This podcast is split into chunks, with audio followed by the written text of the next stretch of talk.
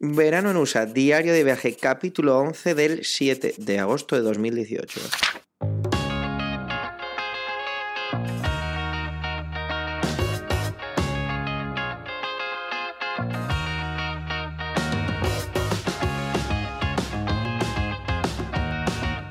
Hola y bienvenido a Verano en USA, un podcast de Milcar FM, un diario de vacaciones en el que yo, Javier, te cuento mi verano en Estados Unidos. Ponte cómodo y disfruta conmigo de las aventuras que me van sucediendo.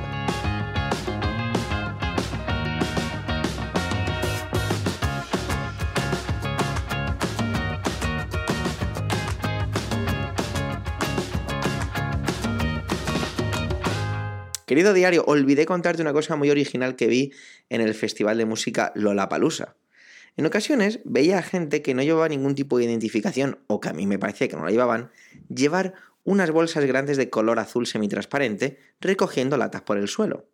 Al principio que se trataba, pensaba pues que se trataba de eso, de personas a las que yo pues no veía la identificación, pero al ver que tampoco llevaban una especie de uniforme o camisetas iguales, pues no sé, me parecía algo que había algo que no encajaba.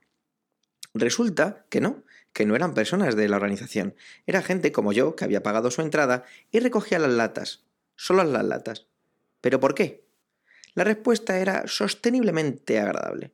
Resulta que había varios puestos donde podías pedir estas bolsas y te las entregaban, vacías, lógicamente. Tú las devolvías llenas de esas latas y al hacerlo te daban una camiseta de regalo y dinero para poder canjear en el merchandising propio del festival, es decir, no dinero de verdad, sino dinero de este de Monopoly. La verdad es que me parecía algo muy bueno. Los días en Chicago llegaron a su fin y el cuartel general nos recibió pues para pasar unos días haciendo que las vacaciones tuvieran esa parte de acepción de descanso.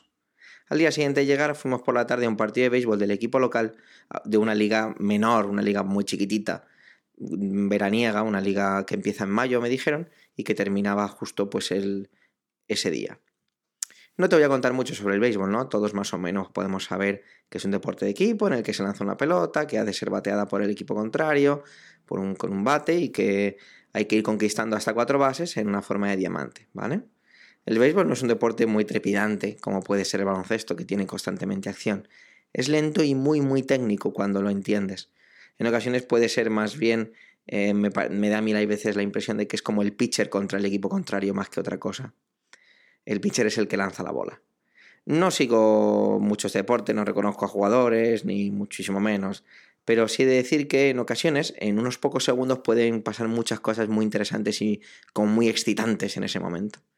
Si te apetece saber más sobre este deporte, si mi memoria no me falla, el creador del podcast Un Minuto en Nueva York sí que es un gran fan de él mismo y supongo que habrá dedicado algunos capítulos a contarte más. Yo como escucho capítulos a lo mejor un poco salteados, Quizá me ha saltado alguno en el que hablaba más de este deporte.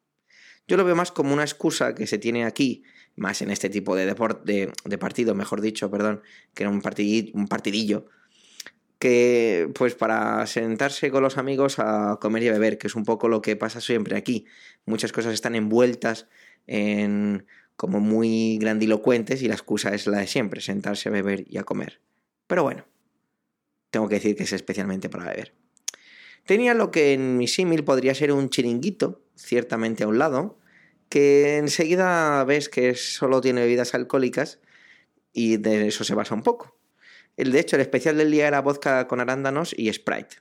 Yo me decanté por el agua, hacía un calorcito bastante interesante. Luego que si nachos, pizza, evidentemente perritos calientes, hamburguesas y todo ello mientras el trepidante partido se desarrolla. Es más, vuelvo a hacer hincapié en la excusa esa que parece un partido de este tipo, ya que se veían grupos familiares en las que los niños eh, apenas se interesaban todo, absolutamente nada o casi nada en el partido, estaban jugando con sus padres, con sus primos y conversaciones entre ellos. Te dejo un pequeño audio que grabé durante el partido. Estamos en el estadio municipal de los Kokomo Jack Rabbits contra los Chilicotes Paint no sé, no sé, una cosa un poco extraña. Y el partido va a comenzar en unos minutos, ahora están presentando los jugadores. El... Es, un estadio muy chiquitito, estamos además en una zona en el lateral izquierdo del campo de béisbol, en una zona así como de terraceo, y es bastante curioso ver cómo animan y como es bastante triste por la cantidad de gente que hay aquí. Pero bueno.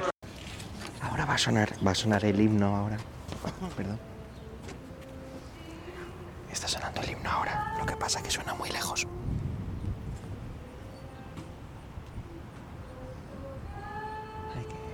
Parece que todo el mundo se va hacia el lado izquierdo.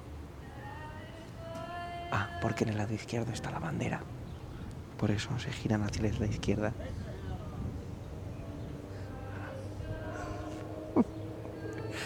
Alguien ha advertido a mi amigo de que se quite la gorra.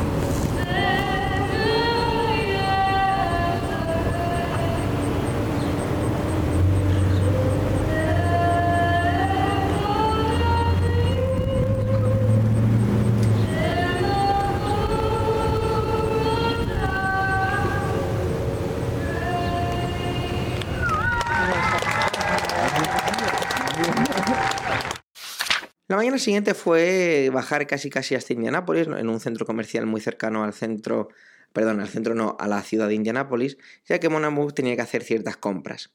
Lo más destacable para mí fue el poder probar la nueva Surface Go de Microsoft, la tableta que ha sacado Microsoft, una Microsoft Store, y aunque le aseguré desde el, desde el principio al vendedor que no estaba interesado en comprarla, me tuvo que dar la chapa para, eh, supongo que hacer su trabajo. Bueno, la escuché atentamente, bueno, atentamente no, moviendo la cabeza ligeramente en forma de asentimiento y la estuve toqueteando.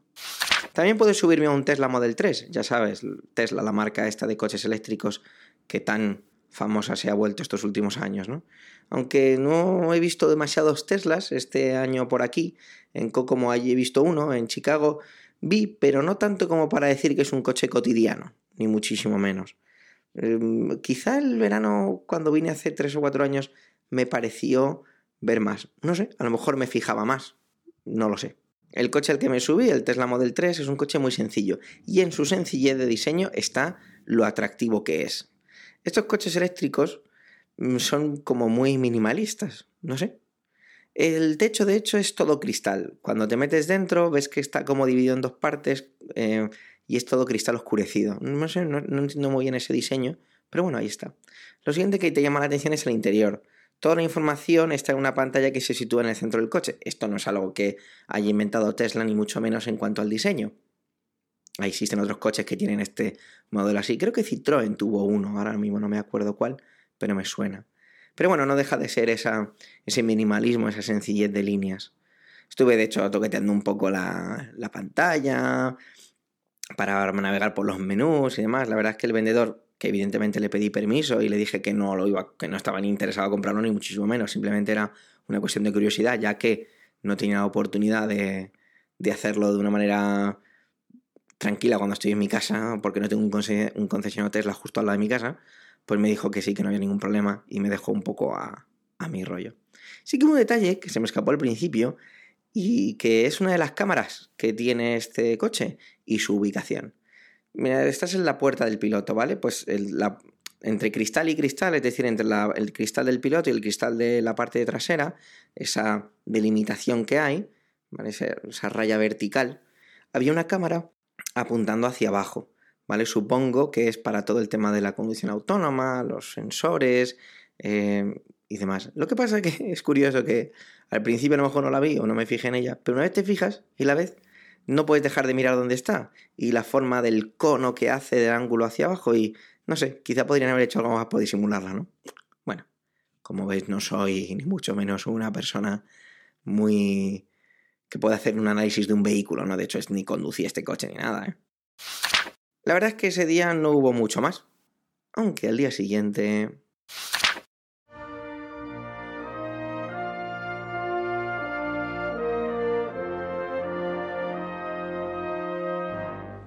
Acabo ya la página del diario de hoy, no sin antes agradecer que estés ahí, acompañando mi camino. Te recuerdo que en emilcar.fm barra verano en USA está todo lo que necesitas saber del viaje. Puedes dejar comentarios y preguntarme lo que te apetezca. También puedes seguir el podcast en Instagram como verano en USA y escuchar el score en Spotify como verano en USA-medio playlist. Espero que estés pasando un verano de escándalo. Hasta la próxima página de este diario, aquí, en verano en USA.